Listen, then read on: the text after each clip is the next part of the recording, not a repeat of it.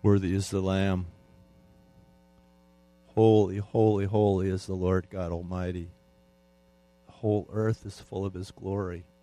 Woe to me, Isaiah cried, I am ruined, for I am a man of unclean lips, and I live among a people of unclean lips, and my eyes have seen the King, the Lord Almighty. Then one of the seraphs flew to me with a live coal in his hand, which he had taken with tongs from the altar. With it he touched my mouth and said, See, this has touched your lips. Your guilt is taken away, and your sin atoned for by the blood of the Lamb. Then I heard the voice of the Lord saying, Whom shall I send? And who will go for us? And I said, Here am I, Lord. Send me. Holy Spirit, touch us with the cleansing power of Jesus, that our sins would be atoned for, that our lives would be forever changed by the indwelling of the Holy Spirit in us. In Jesus' name, amen. Amen. Would you go ahead and be seated, please? Well, I don't know about you all, this morning, but I'm tired. I, I, I just hate this Sunday every year that we change the clocks. What is the matter with us? Can we not just leave them alone? Ben Franklin? Maybe you weren't as smart as we all say. Well, after I pray every morning, I check the news feeds to see what's happened in the world since I went to bed the night before because it's really pretty incredible how much can happen overnight. Right? It's pretty incredible how much can happen overnight. And um, so I check it out, and I particularly do that on Sunday mornings because I I don't want to come in here and not know that something happened that was kind of really big and it's all heavy on your hearts and minds and I have no awareness of it. So this morning after I prayed and started looking at the news feeds, I, you know, waded through the business about the presidential candidates and whatever adolescent antics they've been up to lately to try to discredit one another. Good Lord, could we get a president out of this? I mean, is it even possible? And um, so I got through all of that, and then I was checking another newsfeed, and I was so amazed to read the account of a terrorist in the Middle East who had just given his life to Jesus Christ. Listen, no, no, no, listen. This guy had been responsible for the death of Christians in the Middle East, and he had met the Lord Jesus in a profound encounter and had actually given his life to Jesus Christ. I know. And the news feed that I was looking at was Acts chapter 9. And in Acts chapter 9, if you'll turn in your Bibles there, you're going to see that there was a terrorist named Saul of Tarsus whose sole mission was to arrest, persecute, and kill Christians. That he was poorly motivated by a complete misunderstanding of his own religion, and that he was using that as a basis to go and capture people who were calling on the name of Jesus and drawing them into persecution and killing them. I think we forget sometimes that one of our champions of the New Testament, the Apostle Paul, started out as a terrorist. I mean, you get this, right? I think we we sometimes fail to make the connection between then and now. And how certain ill conceived individuals can depart from the basis of their own religion and use that as an excuse, a reason, and even call it a calling to go and to arrest, persecute, and kill Christians.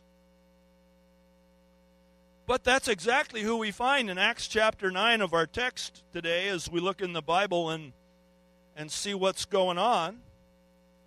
Acts chapter 9 and verse 1, as we continue in this series about the journey, it says, Meanwhile, Saul was still, verse 1, breathing out murderous threats against the Lord's disciples.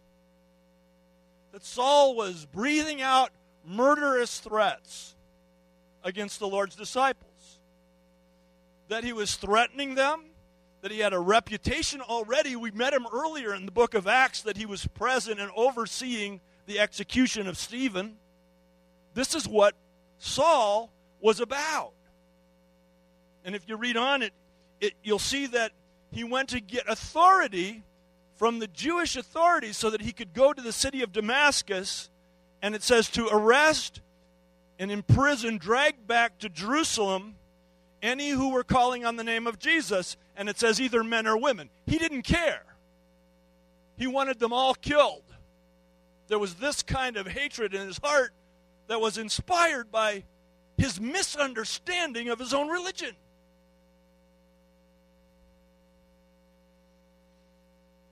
You continue to read on, in verse 3, it says that as Saul carried out his plan and he got near the city of Damascus, that he was encountered uh, by Jesus, that a bright light shone down on him and he was blinded and uh, he heard a voice. And the voice said, Saul, Saul, why do you persecute me? Saul said, Well, who are you, Lord? He said, I'm Jesus. I'm Jesus, whom you are persecuting. Now get up and go into the city, and you'll be told what you must do. Said the men, verse 7, traveling with Saul, stood there speechless. Saul had co conspirators. He was not in this alone, he was a cell group. He was a cell. He was the leader of a terrorist cell.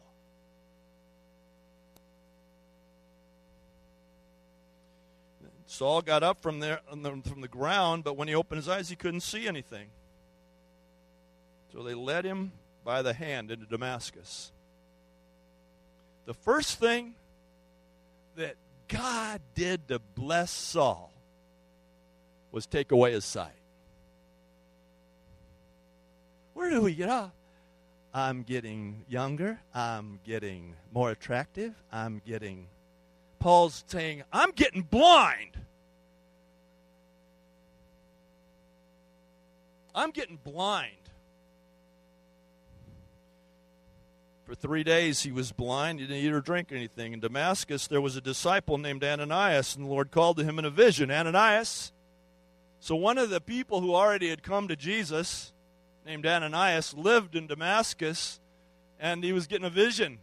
That'd be an exciting day to have a vision from the Lord, and here you are, a disciple of Jesus Christ, and um,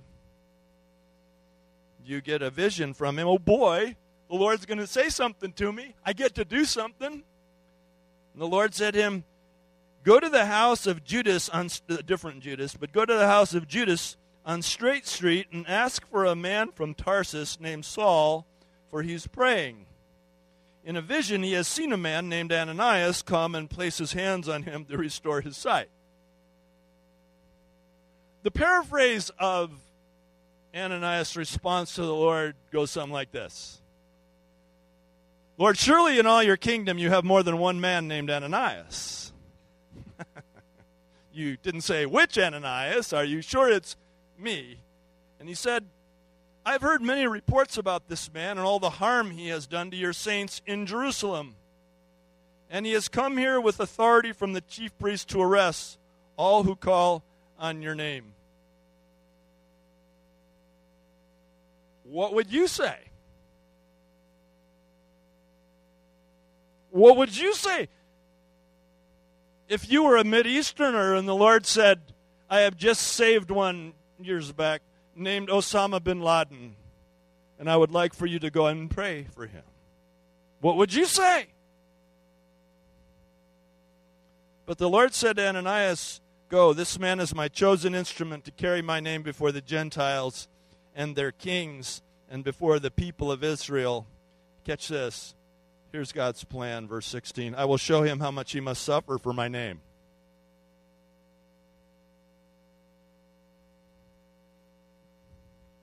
So then Ananias went, placed his hands on Saul, and read the prayer that Ananias prays. See how it starts? Was it, what are the first two words? Brother Saul, he approaches Saul with some trepidation, some fear, some anxiety. Anything could happen. I'm glad you're blind. Can't see me. Marco Polo.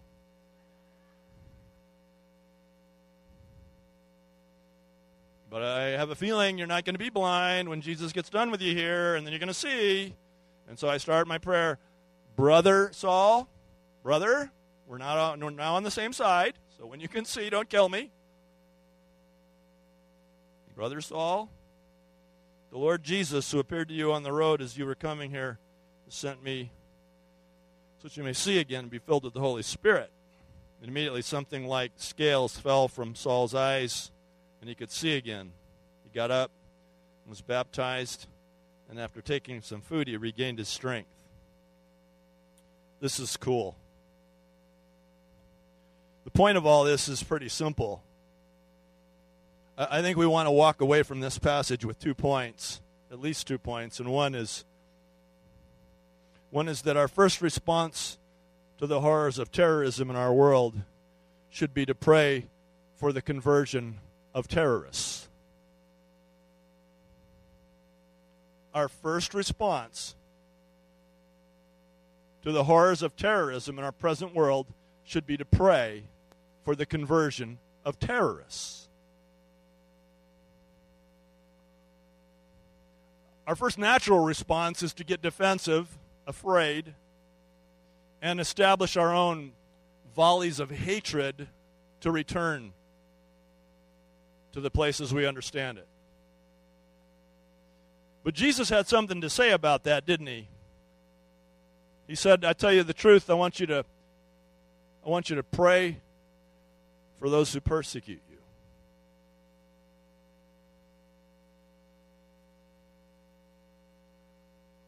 I'm just thinking about all the praise prayers that we prayed here after 9/11.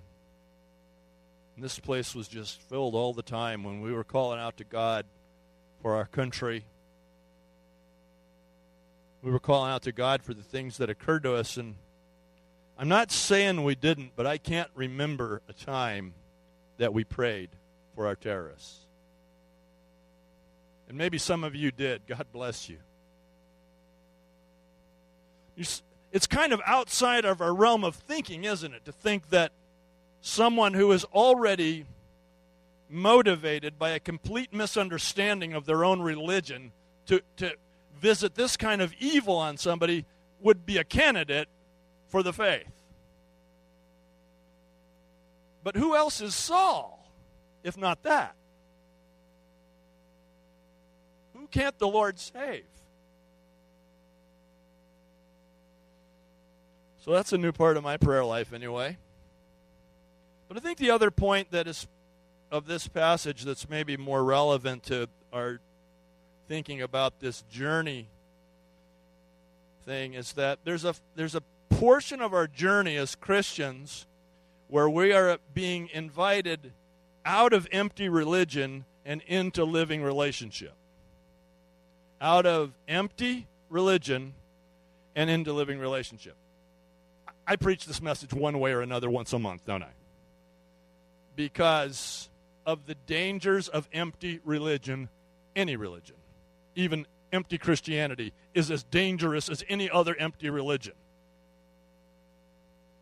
But you can see what's happening to Saul here. He's being converted. He's, he's, you can kind of understand where Saul's coming from because Jesus described the Jews at the time, described Judaism as uh, a religion that was full of rules and regulations, but Jesus said, But your hearts are far from me. There was no connection to God anymore. They had lost their way. The Bible says when Jesus came, the Son of God, that his own did not receive him, but though his own did not receive him, to those who did receive him, he gave the right to become the children of God.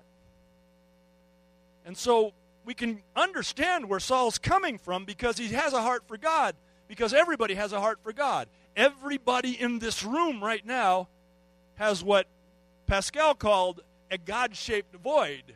That's standard equipment. And we come yearning for God, understanding there's an eternity. And we come with a hunger for God, don't we? Every one of us. And depending on what's at our disposal, we try to fill it with different things. And in some cases, that can be religion, empty religion, and we, we stuff it in there. Even though it doesn't quite fit right, it kind of fits, right? But it doesn't satisfy, does it? Because you stuff empty religion in there, and you're still saying, you know, I'm doing the stuff, but I'm still not knowing God. And you're still hungry for God. And so Saul is part of a religion, Judaism, that had lost its way, that had grown cold to God. And so when he saw people who were, had encountered the living Christ, he was threatened by them. And so he was not acting out of any relationship with God, he was acting out of a misunderstanding of his own religion that had grown cold. And he was dangerous because of it. People died because of it. But in this encounter, as you see, he's, he's moved from being a misguided religious zealot into one who has profound relationship with the living God through his only begotten son Jesus Christ. And you see that his whole life flips. His name even changes from Saul to Paul, and he goes from Saul the terrorist to the apostle Paul, one of the champions of the New Testament. That's a big change. And he was taken from empty religion to living relationship. One of the catchphrases that I try to throw around here is that Jesus did not come to start a new religion, he came to offer a living relationship. And I stand by that statement, but I want to take some time this morning to clarify it a little bit and maybe broaden it out. Because I use religion in such a negative way that it's kind of become a pejorative here, that it's like it's a bad word. Oh, religion. But in reality, we're all religious. In reality, what we do here is a religion, it's just not a very organized one. True? The Bible says in James chapter 1 that there is a kind of religion that God enjoys. He says in James chapter 1 verse 27, religion that God our Father accepts as pure and faultless is this, to look after orphans and widows in their distress and to keep oneself from being polluted by the world. So that there is a religion that has as its basis relationship with God, so that there is a fundamental change in a person so that they become generous. They don't turn a blind eye to the needs of the world anymore. That's something that happens on the inside. But what's being talked about here is that when we have relationship with God, something happens on the inside that changes us and causes us, the Bible says, to demonstrate the fruit of the Spirit, such as love, joy, peace, patience, kindness, goodness, faithfulness, gentleness, and self control. But this stuff comes from the inside and works its way out. That's life. Religion starts from the outside and imposes it on you. And that's what I'm talking about when I talk about empty religion. But in reality, we are uh, a religious people here you know, just to set the record straight, we are a part of the Christian religion. Okay? Whew, some of you are wondering, right? We don't seem organized well enough to be part of the Christian religion, but we are. And it's evidenced by certain things. We have religious expression here, yes? When we come together, we sing songs that are meaningful to our hearts. And when you come here, you pretty much know what's going to happen, right? I mean, there are very few surprises in terms of what it is that we have planned. We're going to sing a few songs. Tony's going to come up. He's going to say some stuff. Kids are going to go. We're going to take up an offering, sing another song. Tall, bald guy's going to come up, talk a while. Then we're going to ask prayer people to come up, and then we're going to see what happens. I mean, that's pretty much the model, right? And you know that coming. And so when something's out of place, you go, wait a minute. Why are we doing a video during the offering? Why is Tom giving the announcements? What does that mean? And so when there's something out of place, something that is out of what you predicted would happen, then then something's up. And that shows that we're religious people. But listen, just because we do something the same way doesn't mean it has to become empty we do something the same way as long as it continues to give life. then it's not empty religion, it's living religion. Now, it's when over time people keep doing the same thing over and over again and they begin to forget why they were doing it in the first place and they just do it to check off the three song box or whatever that it becomes empty religion. So I kind of want to rescue the word religion for your sakes. Jesus, I, have said this all along, that Jesus did not come to start a new religion. But he came to fulfill an existing religion. I mean, uh, obviously, Judaism was already an established religion in the world, yes? And Jesus said, I have not come to abolish that, but to, who knows, fulfill it. He said, I'm going to fulfill all of the religious obligations of that and extend it into a new era. So it's an extension of a religion that already is. So Christianity is not a new religion, it is the fulfillment of an age old religion. It is the continuation of, of salvation history through time.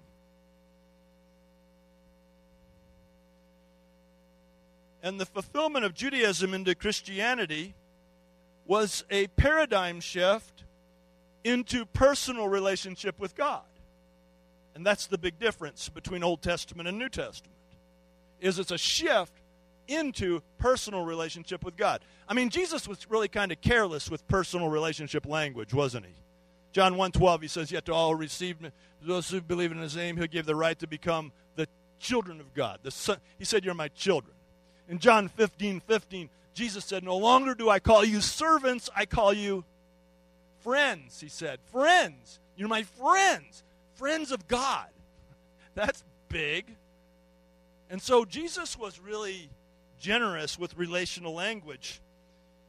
And so, you know, what I really want you to try to think about today is how at the cross of Jesus Christ, at the crucifixion, so very much changed that there's a big difference between Old Testament and New Testament, but the difference is the fulfillment of everything in the Old by the cross of Christ so that when the veil was ripped in two in the temple when Jesus died for our sins, the law was forever filled, fulfilled by the sacrifice of Jesus. Boink, boink, boink, boink. Missed that one, didn't I? Okay. So I want you to think about stuff before the cross of Christ over on the left side as it's given to us in the Old Testament. In the Old Testament, the Bible says that, that God's presence was at a physical center. It's, it teaches clearly that the presence of God was seated on the mercy seat, on the Ark of the Covenant, in the temple, correct? In the Holy of Holies. So that's where God's presence was understood to be. Now, it's true that there was a belief that God was omnipresent in a sense, but the experience of his presence was confined and concentrated to a particular locale. That in the Old Testament, it specified a required priesthood, that a priest had to stand between the people and God, and that there was someone called a high priest who was chosen annually who would actually go into the Holy of Holies and attend to certain things on behalf of the people. In the Old Testament, also, sins were atoned for after the fact. So in the Old Testament, for example, there was a day of atonement when certain sacrifices were made in certain ways that represented an atonement for the sins committed between then and the last time they did that. So that's how sins were atoned for. It was after they had been committed. And in the Old Testament also, you had to really be born into a Jewish family. You know, as I mentioned last week, there were certain exceptions, proselyte baptism, but it really wasn't a big feature in Judaism at all. You're born into the, into the heritage of the Hebrews. Also, in the Old Testament, I think you'd call the experience with God a representative experience. And by that, we mean, you know, there were prophets and there were priests, there were certain patriarchs, there were certain individuals you'll point out in the Old Testament who encountered God, yes? And they encountered God as a representative of the people. And so, an individual, rank and file people like us, that our experience with God was not direct, it was indirect. And so we would live kind of vicariously through Isaiah or Moses or someone who had encountered God. And in the Old Testament also, the, the Old Testament Judaism demanded conformity. That if you're going to be a Jew, you're going to do these things, you're going to, you're going to celebrate these festivals, you're going to keep these laws, you're going to make these sacrifices, and there was a demand for conformity. Now, here's the good news. When Jesus Christ shed his blood on the cross for us, he fulfilled all of that. He fulfilled all of that. Colossians tells us that Jesus fulfilled all of the Old Testament law. And so, what we see on the other side is that instead of God's presence being at a physical center, Jesus said, Wherever two or more of you gather in my name, that's where I'm going to be. That, we, listen, that we as brothers in Christ, as sisters in Christ, that we can call on the name of the Lord and he will come. That is, that the, the experience of the presence of God is as near as you want it to be. You don't have to go somewhere. That's mind blowing, isn't it, Tim? He's like, he's like right here. And we've encountered him together, haven't we, Tim? We have encountered the presence of the living God just by coming together in agreement as brothers and declaring the worth of his name. That's because of the cross. Also, we don't need a priest anymore. The Bible says in Hebrews that Jesus is our high priest forever in the order of Melchizedek. You don't need a priest. The Bible says that if you use a priest in the book of Galatians, that you're counting the cross of Christ for nothing. You're going back to the law. That you're by you by you insisting that there's be somebody between you and God, some human, some priest, some professional between you and God, you're actually discrediting the gospel and you're excluding yourself from experience with God. You don't need a priest. You know what Jesus said? Jesus, one of the things Jesus said was this. He said, He said, Call no man father. He says, Because you have only one Father who is in heaven. Don't let anybody stand between you and God. Don't learn to depend on somebody standing between you and God. You don't need a priest. Jesus Christ is your high priest. According to the cross, sins are atoned for once and for all. When Jesus Christ died on the cross and shed his blood, he atoned for sins past, present, and catch this, future. Boom! Future. Jesus Christ did that historically once and for all. And I want to say that any Christian religion, any expression of the Christian religion that still puts the body of Jesus Christ on the cross is wrong. Because Jesus Christ died historically once and for all. He was laid in a tomb. He rose from the dead. He walked around, the Bible says, for 40 days, giving many convincing proofs that he was alive. He ascended to the Father, where right now he sits at the Father's side, interceding for our sins in a glorified state, not in a brutalized state. That's where Jesus is now. He is not still on the cross. He did that once and for all.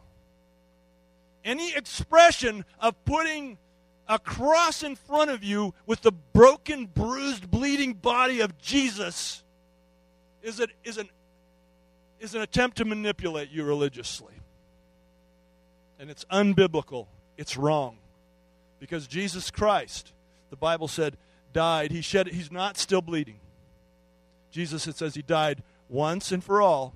His blood was shed once, but that same Bible in Hebrews says that that blood continues to speak in our defense. It's a big difference. We are saved by faith into the body of Christ. You don't have to be born a Christian to be a Christian. You don't have to be born anything to be a Christian. You can be like me, born a tumbleweed. How many tumbleweeds? You just woke up and realized that there was must be a God, but you had no idea what to do next. You're saved by grace of God. He says, I'll I'll save whoever come to me.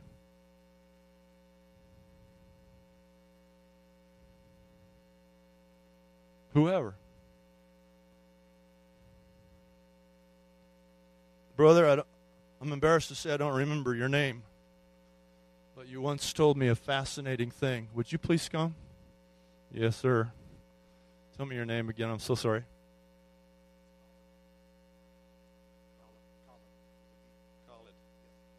I'm going to kind of color outside the lines here. Come on up here. You, you don't mind, do you? Okay. It's, it's too late if you do. This brother, his wife, have been coming here for a few months, I guess, and I've had a couple of conversations with him, and I can't really speak about his life. I, I don't know him well enough, but I'm confident I'm getting a leading from the Lord because I know something of his testimony. And I, I just think that there's a reason the Lord would have me hand him the microphone to just share a bit of it. Would you mind? Um, I don't. I don't know how long you guys are going to be here, but. I'll tell you when you're getting long, okay? Sounds good. No, I um, want to praise the Lord that, that He did what He did in my life, and uh, I, I felt like I needed to share with Brother Tom is that if needs be, that I can be a blessing to someone here um, in one way or another about my testimony, that I'm, I'm willing to do it. So I grew up in a, a Muslim culture in a, from in Tripoli, Libya. I was born there. And uh, mom and dad, Arabs from Tunisia, North Africa. And uh, we were raised under the Muslim religion. Uh, mom and dad didn't really have a choice. It's just a religion that you follow. Uh, you're, you're in it by birth. Uh, there is a pride in the Islam religion, the fact that you know who your forefather is, and that's Abraham. Um, with pride also comes um, all kind of other bad stuff, thinking you're the chosen one because, after all, the Jews have killed so many prophets of God that they lost the inheritance. And the second one in line is Ishmael. So it only makes sense that the Arabs have the right to the inheritance of God. Therefore, Islam is the salvation religion of the world. Unfortunately, when you're raised that way, um, and, and Jesus talked about Satan being uh, so strong of a deceiver that there is no room in your brain or in, there's still room in your heart, but there is no room in your brain to think otherwise. So, with conformity, like Brother Thomas talking about in Judaism, so is Islam. It's conformity or else. Uh, unfortunately, I, I, grew up under all that. Uh, traveled to Lebanon, Tunisia, traveled different countries in, in my younger years because of education. Finally, I landed in America in 79. I'm first generation uh, Arab American. Uh, did not really wanted the citizenship because of other issues as well, um, although I was entitled to it. So I fought through my Islamic um, culture and, and faith. And uh, some people tried to approach me. I stopped them immediately, simply with this question Do you know where you came from? Do you know who's your forefather? Do you know God? You don't.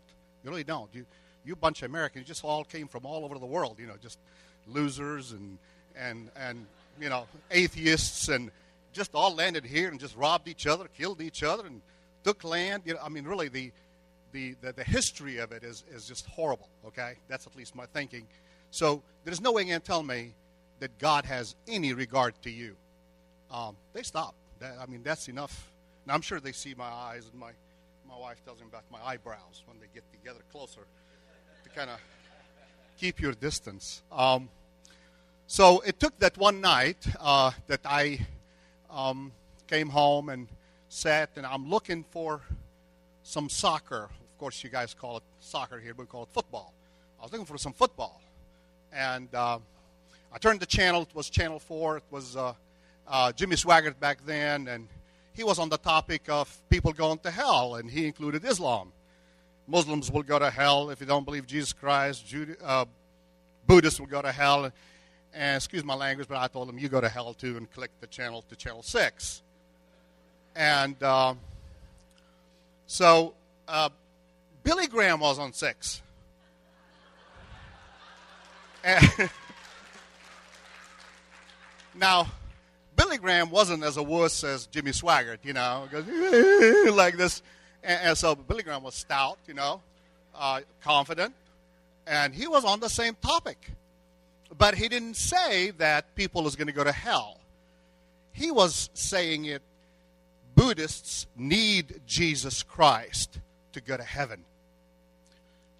Islam need Jesus Christ to go to heaven. That didn't offend me. There's a lesson there. But anyways, so I, I kind of listened a little bit, and then, and I'll be honest with you, it went over my head because I came in 79. I thought I knew English well. I discovered you guys don't speak English. You speak American very well. I ditched my English and I had to learn American.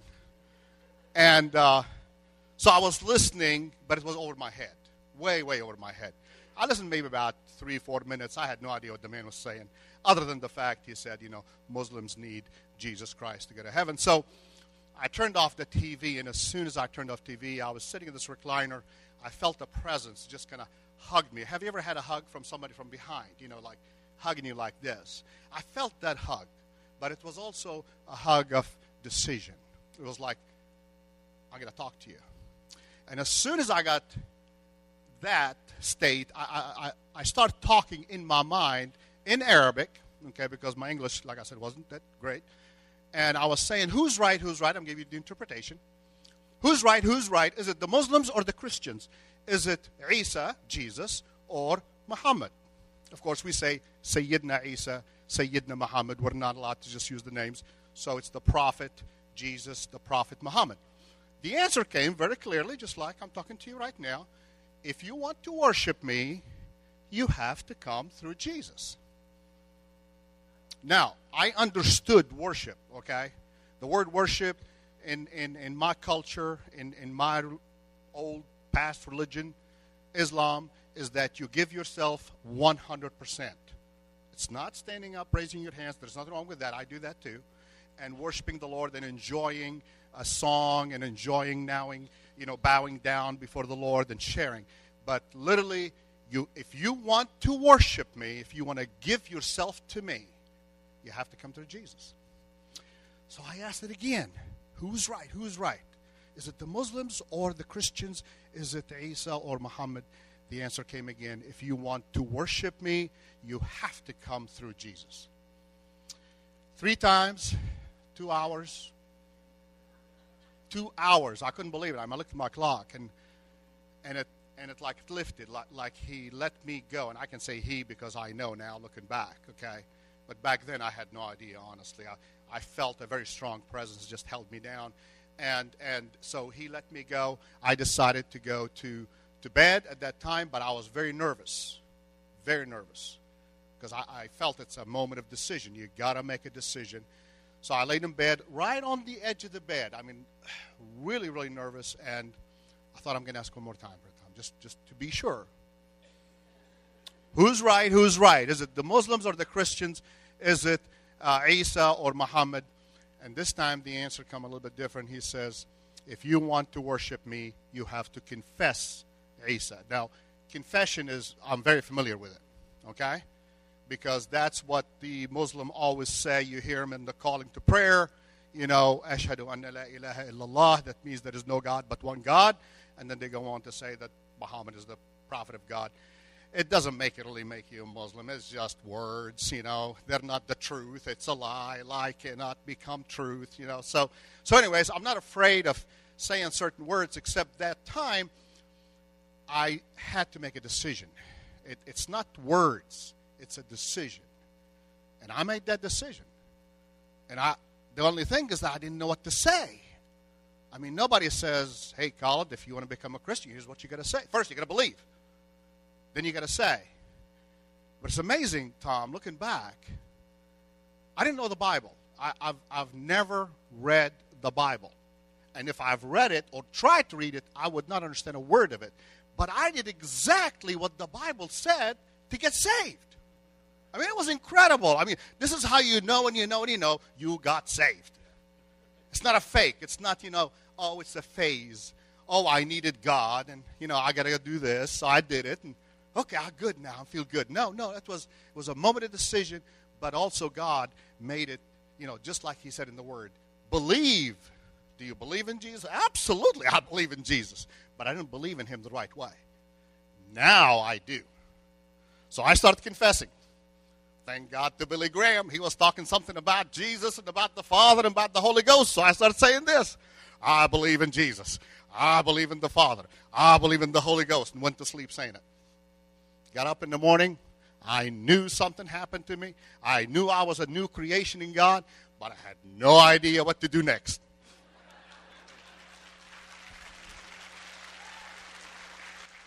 Give glory to God. Give glory to God, church. Give glory to God, church. Glory to God, church. Glory to God. Glory to God. Glory to God. Glory to God. Glory to God, church. Glory to God. Think about what you just heard. Glory to God. Think about what you just heard. Glory to God, church. Glory to God, church. Glory to God, church. Glory to God. Think about what you just heard. Give him glory.